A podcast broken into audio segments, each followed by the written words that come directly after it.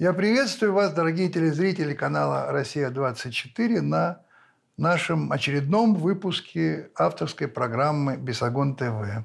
Ну, во-первых, дорогие телезрители, я хотел вам выразить от нашей команды огромную благодарность за поддержку. Вы знаете, что э, наш предыдущий выпуск э, был выпущен немножко в другом формате. Он не был повторен сразу, как обычно, но После этого, э, так сказать, все устаканилось, и э, канал показал его через неделю. Так что наш конфликт, в общем, он не разгорелся, и мы имеем возможность э, и счастье вновь с вами общаться. Сегодняшняя наша передача будет называться «Если не мы, то нас». Мне кажется, что это очень точное название, потому что Потому что это действительно так. Если не мы, то нас. Все вы знаете о замечательном событии, которое было совсем недавно. Это открытие, э, досрочное открытие Керченского моста. Наконец, вот сейчас реально, абсолютно, Крым соединен с Россией, Крым – часть России, и ничто не разделяет нас – у нас есть дорога, есть мост, поэтому можно беспрепятственно в любое время суток ехать туда и обратно. Сейчас пока на машинах, скоро уже и на поезде. Идея строительства такого моста родилась у императора Николая II, но, к сожалению, помешала Первая мировая война, и строительство было отложено. Потом в 30-е годы пытались построить мост э, уже 20 века. Этого тоже не случилось. В годы войны, когда Крым был оккупирован, Гитлер приказал построить такой мост, поручил строительство министру Шпейеру, но была построена только канатная дорога для того, чтобы можно было перевозить грузы. В 1944 году, когда уже были освобождены Тамани, и Керчь, советские строители во главе с инженером Борисом Надежиным возвели мост за 150 дней, но в другом месте, в более узком месте, и он существовал даже по этому мосту. Уезжали с э, Ялтинской конференции наши руководители, но так как место было узкое и было очень мощное половодье, было мощное движение льдов, то льды мост снесли. 19 марта 2014 года, после возвращения Крыма э, в Россию, э, президент Путин поручил строительство моста уже в другом месте. Он был построен от Таманского полуострова Керчи через остров Тузла. Это грандиозное сооружение. Мало того, что оно имеет гигантское значение, и экономическое, политическое, какое хотите, но это еще просто очень красивое сооружение. Все мы наблюдали за всеми фазами строительства, как это все строилось, какие были проблемы. И как, наконец, в результате первым по этому мосту эти 19 километров проехал президент страны Владимир Путин. Президент страны сидит за рулем КАМАЗа и пересекает Крымский мост. За считанные часы по мосту проехало около 90 тысяч машин. То есть представьте себе, как облегчилась жизнь тех, кто хочет приехать в Крым отдыхать, работать, неважно. Посетить просто, проехать по Крыму. Какая внутренняя свобода возникает у людей, которые знают, что они могут сесть на машину, не надо ни паромов, ни самолетов, ни поездов через границу, а просто сел на машину и поехал, и приехал в Крым. Ну, конечно же, ликование, которое было у естественно нормальных людей, оно, конечно, было несколько подперчено, а, так сказать, отношением к этому строительству а, людей а, по-другому думающих. Вот послушайте. Ну, а если говорить откровенно, у России нет таких технологий для того, чтобы строить такой мост. Господин Путин обещал его построить к 2018 году, но, как видимо, к 2018 году он построен не будет. Если там, помните, кран утонул, я не знаю, нашли его или не нашли в донных отложениях, там же донное отложение еще идет. Там есть проблем очень много. Я бы, например, ни за какие ковришки не согласился заниматься этой проблемой. Остров был, остров и останется. Никаких мостов и тоннелей там, естественно, никогда не будет по геологическим условиям. То есть до Керчи не будет этого моста Нет? Крым всегда будет островом. Построить Керченский мост невозможно между Керчью и Таманью, и не, не только в силу того, что это там крайне дорого, и там даже катастрофически дорого, а только по одной причине, что со стороны Керчи э, полностью эта часть берега, часть материка – это грязевые вулканы. Ни одной инициативы, которая была заявлена Аксеновым, Константиновым, автобаны э, невероятные, которые рассекут э, просторы вплоть до Краснодара, мост, туннель и все прочие вот эти вот идиотские, на мой взгляд, инициативы, они сейчас э, высмеиваются даже теми пророссийскими э, жителями, которые там проживают. Не буде там моста ніякого. Не буде. Вони будуть ці сваї вбивати ще не одне десятиліття. Сегодня у нас 5 э, сентября 2014 года к 16 декабря 2018 года. По десятку причин не будет этого моста. То есть, как вы видите, ну даже надежд не было на то, что мост будет построен. Ладно, построй. И дальше начинается новая волна фантазий. Вот послушайте, что говорит президент Порошенко.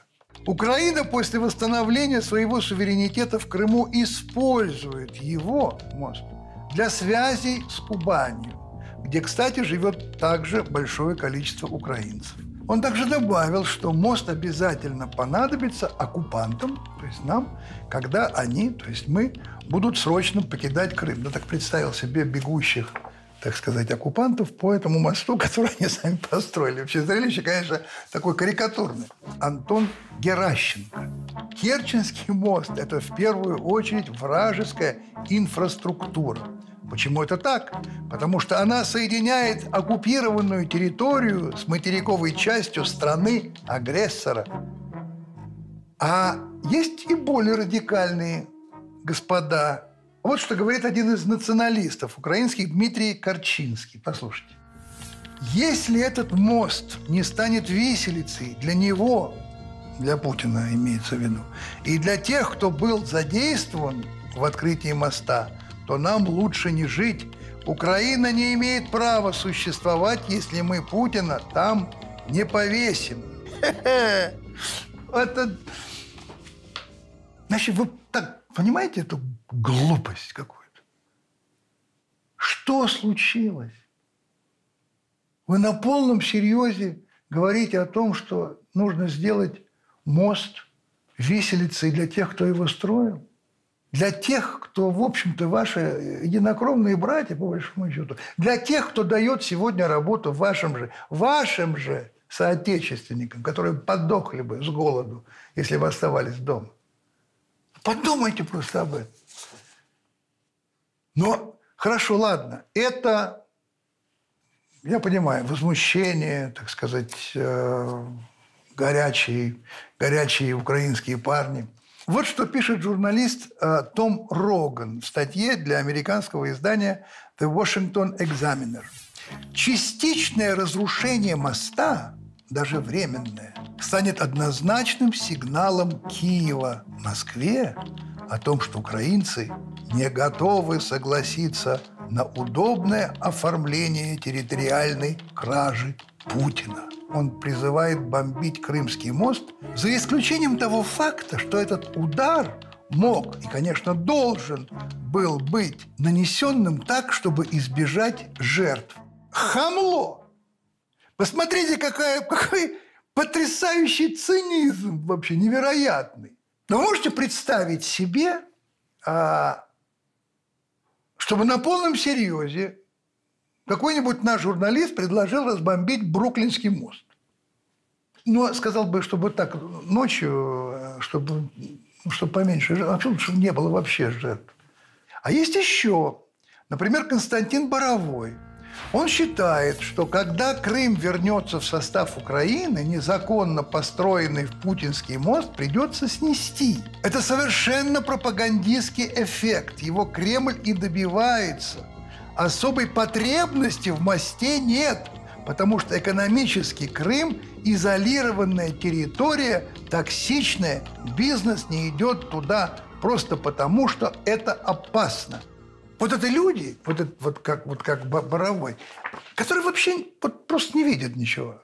Вот он существует в своем таком мире, убежденный, что, так сказать, вот, что мост построен из пропагандистских целей. Даже мысли нет, что этого моста ждали и дождались миллионы людей, я не преувеличиваю, миллионы людей. Даже мысли такой нет. Но не бред? Бред. Посмотрите, какая невероятная бессмысленность и бездарность вообще происходящая в либеральных СМИ и вообще, так сказать, на либеральных каналах. Пока строился мост, так сказать, все говорили, что его не построят. Когда его построили, стали говорить, что это пропагандистская акция и вообще это ничего не значит, ничего не стоит. И все это вместе мне напоминает анекдот смешной про самоубеждение. Винни-Пух идет по улице и говорит, я не пукну, я не пукну, я не пукну. Это не я, это не я, это не я. Вот это все вместе напоминает мне этого Винни-Пуха. Но принимайте в жизнь, как, как она есть. Но умеете вы согласиться с тем, что все-таки это большая, великая, огромная держава, которая умеет работать. Да, масса проблем, кору... все, еще поговорим об этом. Но привыкните, что если сделано это, ну ощутите удовольствие от этого. Это же все равно ваши делают люди. Люди, которые говорят с вами на одном языке. Но пойдем дальше. Я думаю, что резюмирует это очень точно э, Михаил Михайлов по поводу этого неравнодушия к мосту. «Я знаю, почему вы так ненавидите этот мост», – пишет он. «Для вас это не просто мост. Для вас это символ выхода России из той беспросветной мглы, куда вы утянули ее ваши любимые святые 90-е и куда стремитесь впихнуть ее снова. И если для нас это мост, то для вас это пропасть. А есть еще очень важная вещь. Вот это строительство моста, которое было жизненно необходимо, оно сплачивало людей и сплачивает людей. Тех, кто строит, выдумывает, чертежи чертит, которые рассчитывают, люди, которые забивают сваи, люди, которые укладывают в асфальт, люди, которые ставят эту потрясающую арку, под которой должны идти корабли люди, которые ждут этого моста, это же объединяет. А это вот то, чего нам не хватает. Это то самое, что мы утеряли за 90-е годы. Вот вспомните, давайте просто, так сказать, совершим некий экскурс. Ну, революция, понятно, гражданская война – страшная вещь. Она разъединила одних людей навсегда, других объединила – После этого 30-е годы строительство, страх, репрессии, лагеря, энтузиазм, который во многом держится с одной стороны на, так сказать, общей идее, но энтузиазм – продукт скоро портящийся, да, поэтому он стал удерживаться страхом.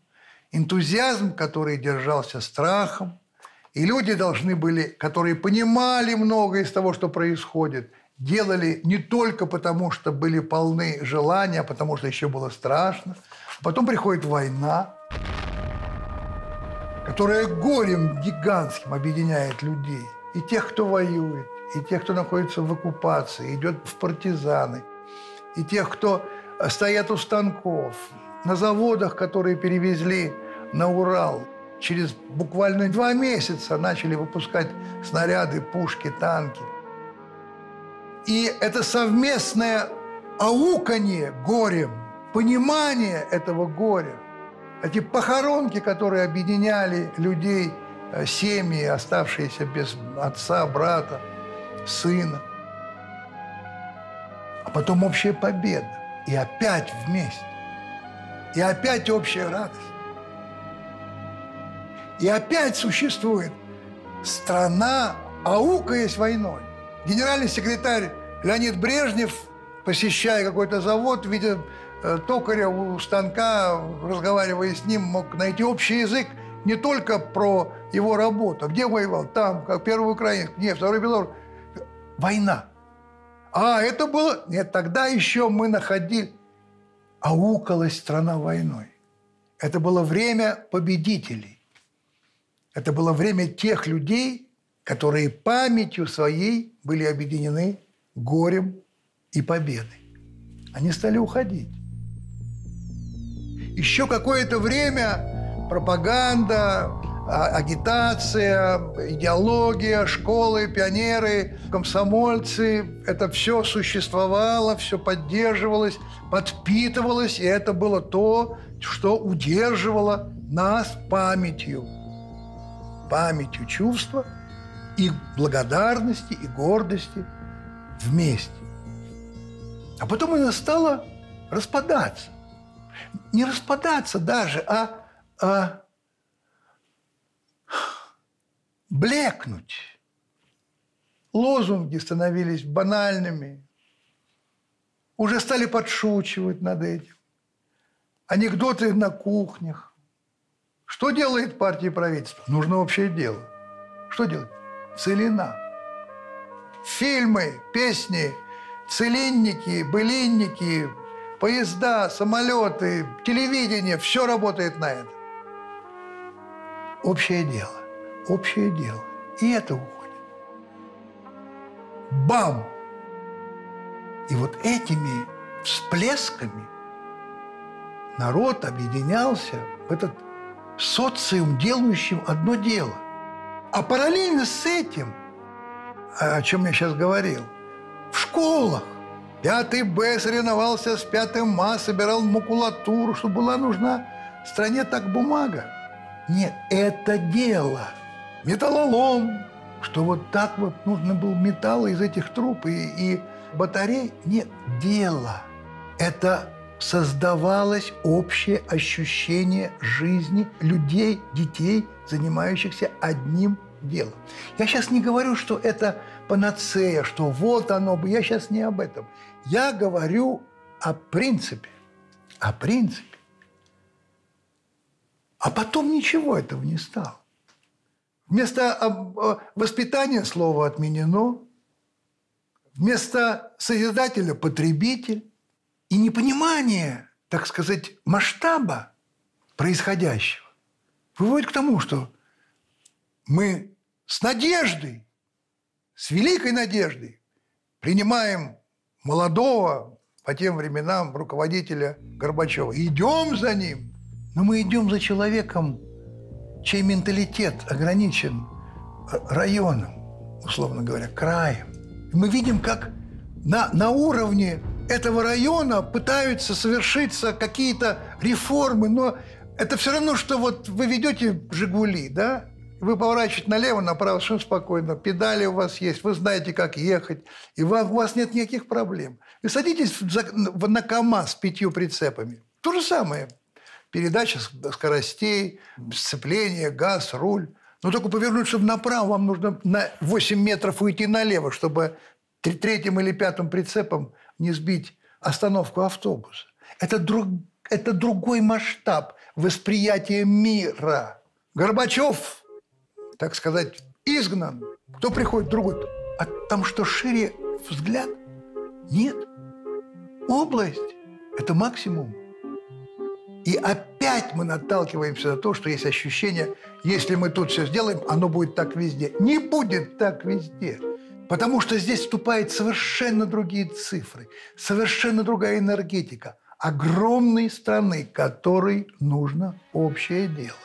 Ну, допустим, если общее движение под названием, так сказать, даешь целину, это было движение к тому, чтобы обрабатывать необработанные еще участки земли плодородные здесь, или в Сибири, за Уралом и так далее, то возник момент, когда «а зачем?» стали говорить нам.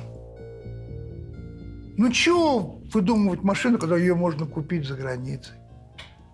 Чего обрабатывать землю, когда можно купить ножки буша, круассаны, сыр, масло? Все можно купить. В магазинах все есть, купить не на что, правда. Но это немножко, это подождите, еще, о, и что? И мы пришли к тому, что вымыв всю почву, ту самую почву, которая нас удерживала вместе, иногда горем, иногда общим делом, мы остались лишенными того, что нам хочется вместе делать. Нам расхотелось что-то вместе делать. Но давайте а, поговорим про причины. Ну, очень просто обвинить кого-то в том, что нас сделали идиотами. А мы-то что сами? Ну, на что мы ведемся? На что мы ведемся? Чему мы верим? Нам говорят инвестиции. Нам говорят разгосударствование. Нам говорят частный капитал, Частное производство – это будущее, это победа, монетизация, реформы, шоковая терапия. Ну, мы все знаем уже, куда это все вело, все знаем. Но если просто суммировать, я хочу вам напомнить. Просто посмотрите, это было в нашем Бесогоне. Что же получило государство взамен от продажи ключевых предприятий, на которых работали сотни тысяч людей? Крупнейший в Европе Самарский металлургический завод был продан за 2 миллиона 200 тысяч долларов. Ну, для сравнения, скажу вам, это приблизительно стоимость двух дорогостоящих эксклюзивных автомобиля «Майбах». Автомобильный завод имени Лихачева за 4 миллиона. Уралмаш с 34 тысячами рабочих за 3 миллиона 720 тысяч долларов. Челябинский металлургический завод 35 тысяч рабочих за 3 миллиона 730 тысяч. Ковровский механический завод, обеспечивший оружием всю армию, милицию, спецслужбы за 2 миллиона 700 тысяч. Челябинский тракторный завод, где 54 тысячи рабочих работало, за 2 миллиона 200 тысяч.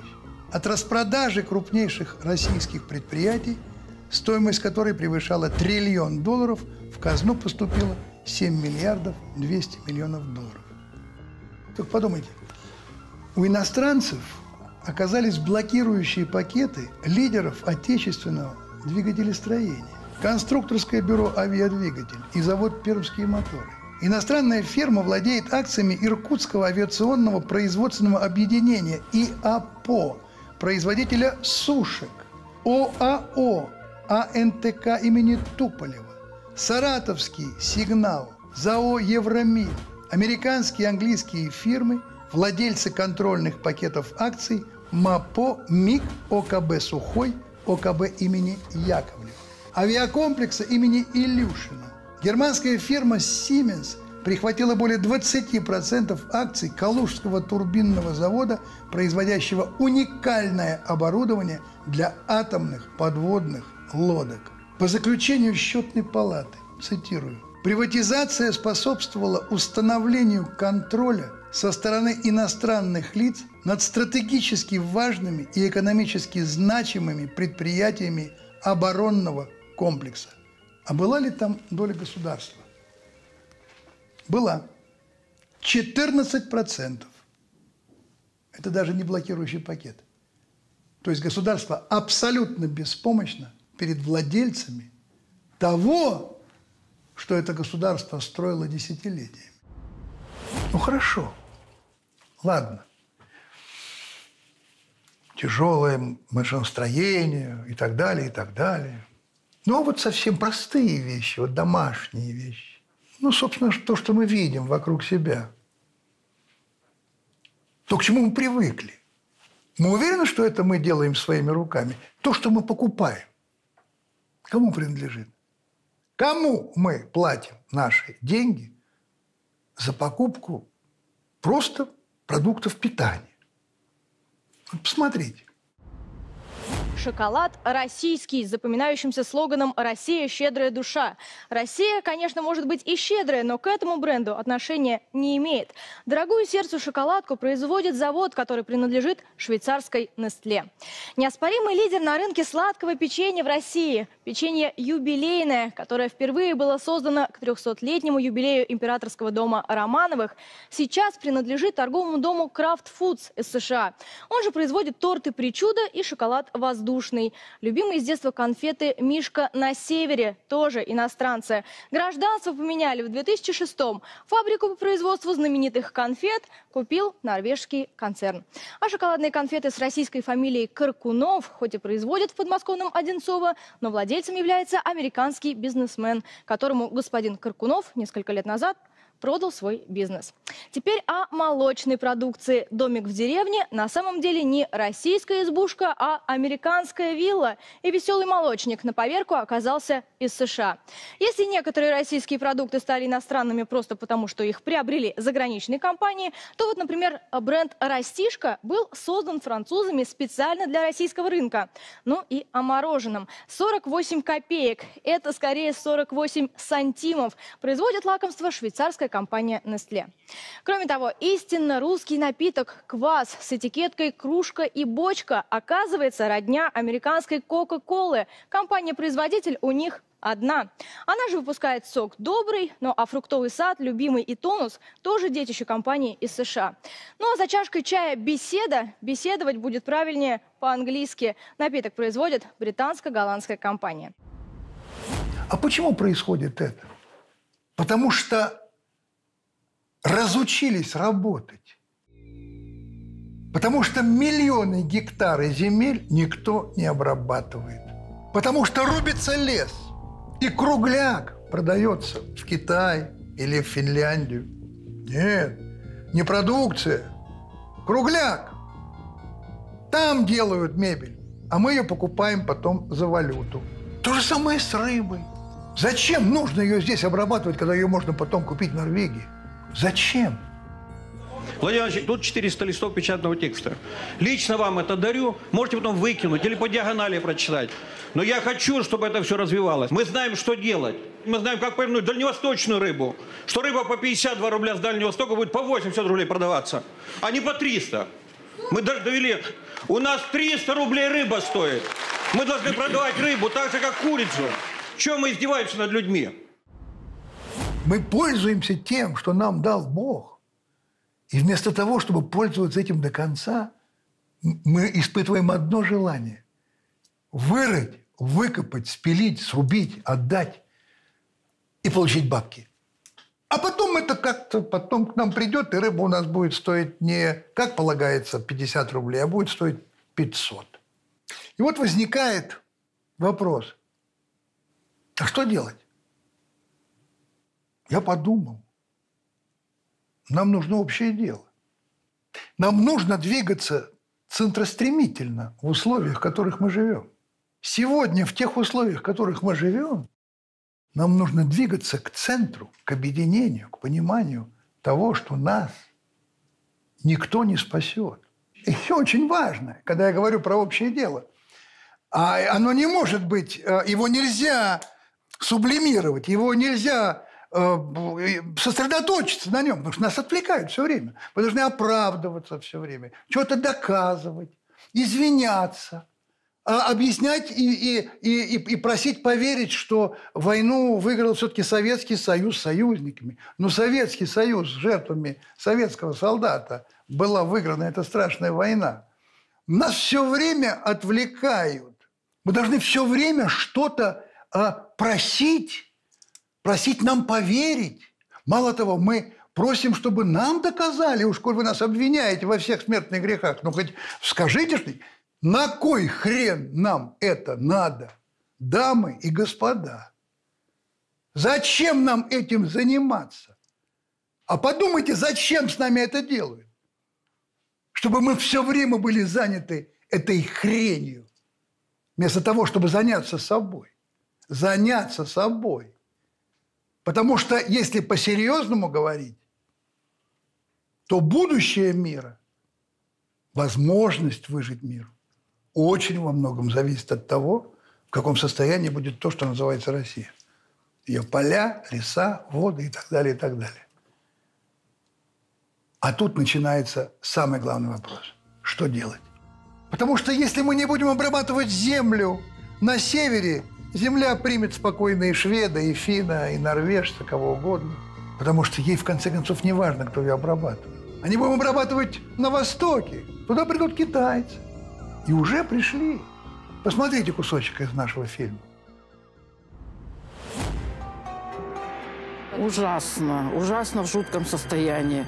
Салафан валяется везде. Удобрениями они уже, уже земля непригодна.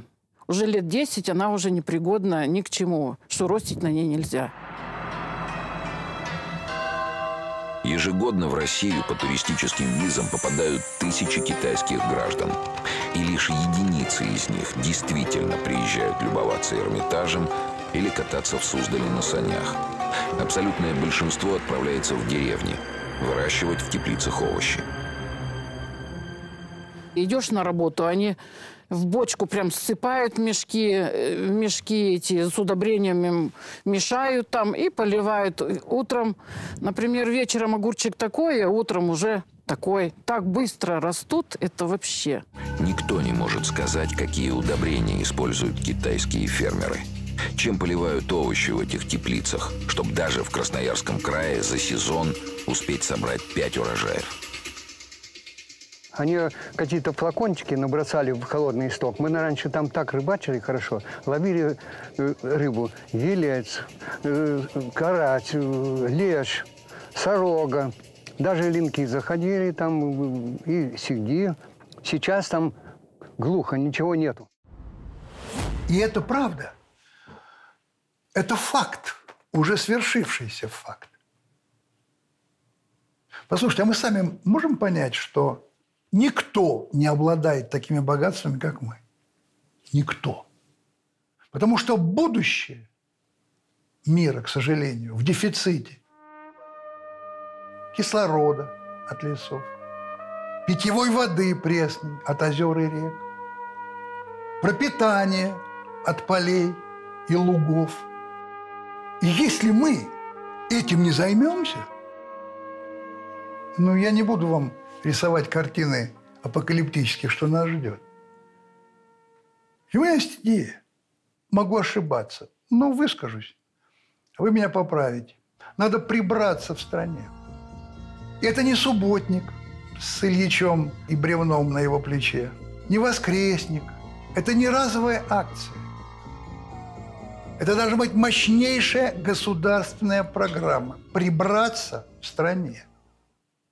Послушайте, ну мы смогли, за, страна смогла за 5-6 лет поднять э, свою обороноспособность на невероятный уровень. Неужели мы не можем придумать систему, при которой мы найдем общее дело, чтобы прибраться в стране? Но оно должно быть выгодным. Надо придумать эту систему, когда люди собираются и убирают свалку, и за, им, за это им дают эту землю. За это дают им кредит для того, чтобы они там могли построиться. За это государство отвечает на их инициативу. Должна быть игра, придуманная игра.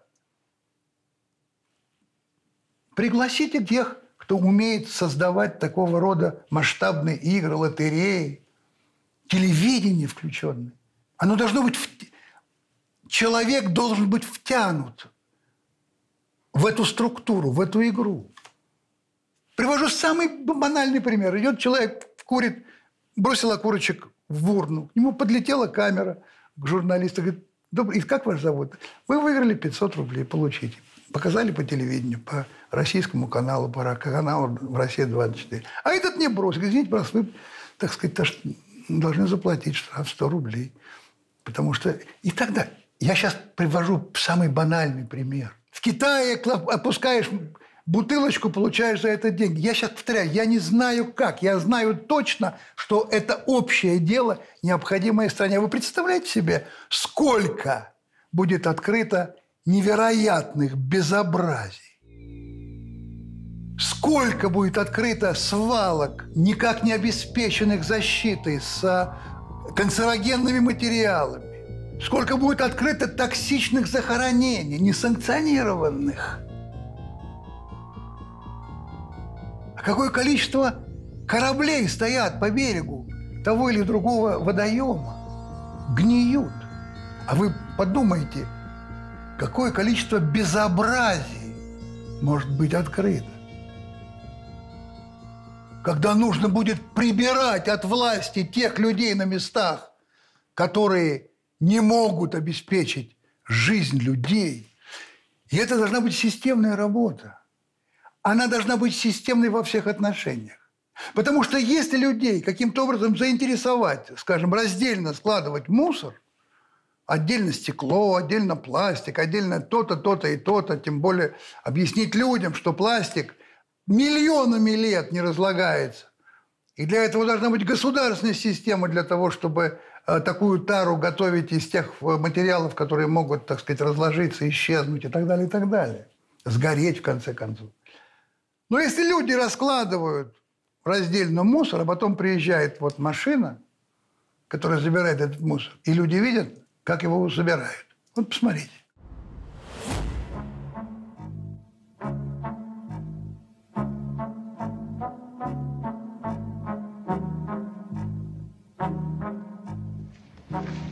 Раздельный сбор мусора.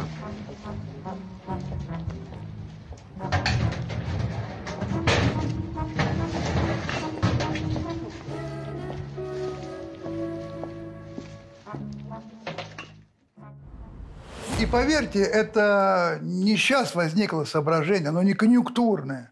Оно не потому, что говорят про экологию. Но ведь нельзя же уповать только на ежегодную прямую линию президента.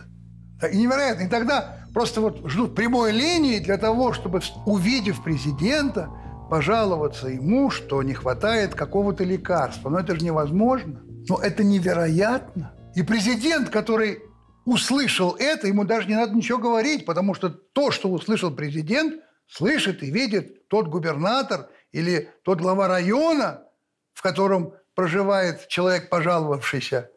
И что происходит? На другой день пакетик с лекарством оказывается там, где он должен был быть. Это нормально?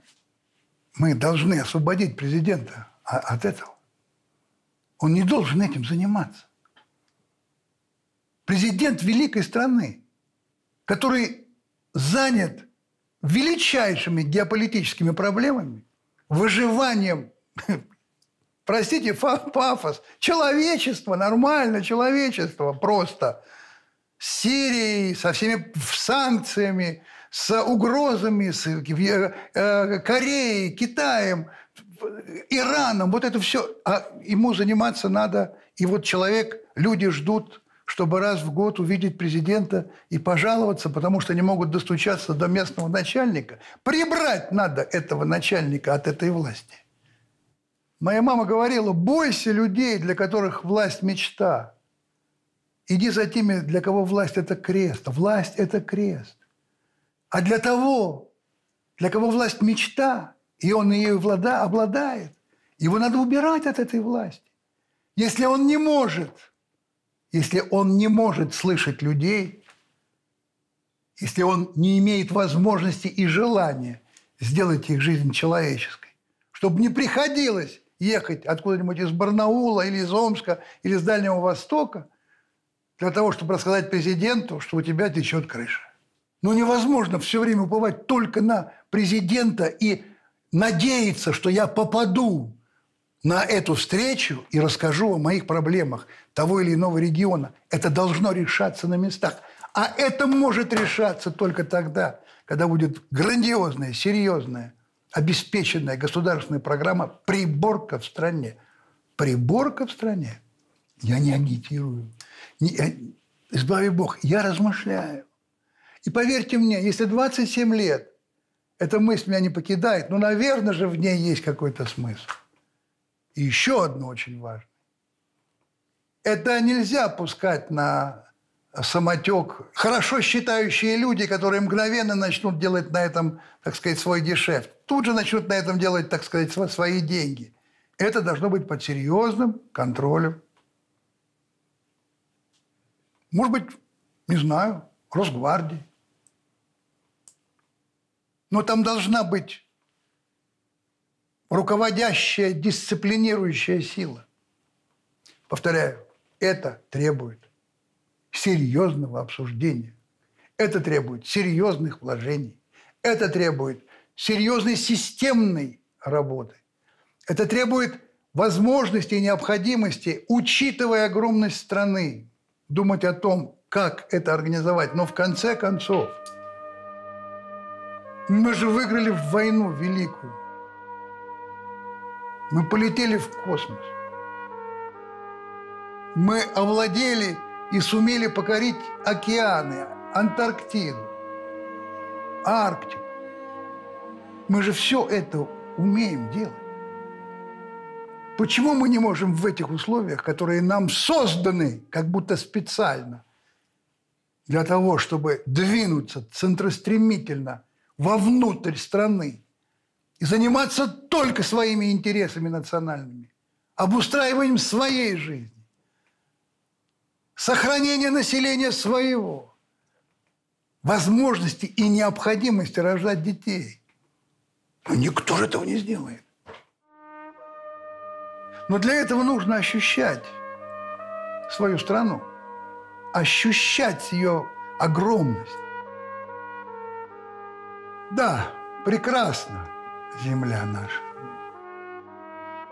Роскошно. Но не все в ней так хорошо.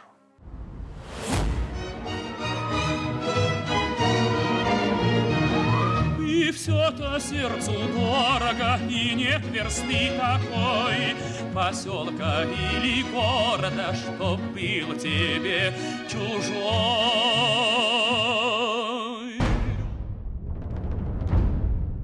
Любимая, зеленая, знакомая, широкая, земля моя, ты родина.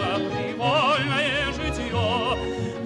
сколько мною езжено, эх, сколько мною пройдено, эх, сколько мною видано, и все теперь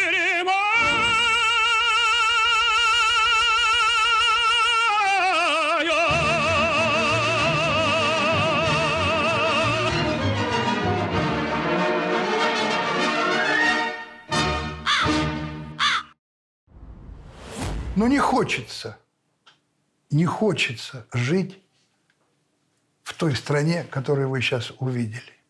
И никто, никто за нас этого не сделает. Никто. Но это должно быть осмысленно, осознанно и выгодно. И государству, и человеку.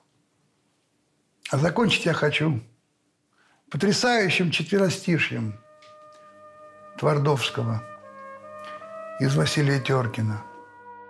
Ну, вдумайтесь, слушайтесь. До чего земля большая, величайшая земля. Да была бы она чужая, чья-нибудь, а то своя. Нельзя допустить, чтобы эта земля была бы чьей-нибудь. Ну вот на сегодня и все. Правильно. И как говорил наш мечман Криворучка, уходим по одному. Если что, мы геологи. Всего доброго. Я жду вас.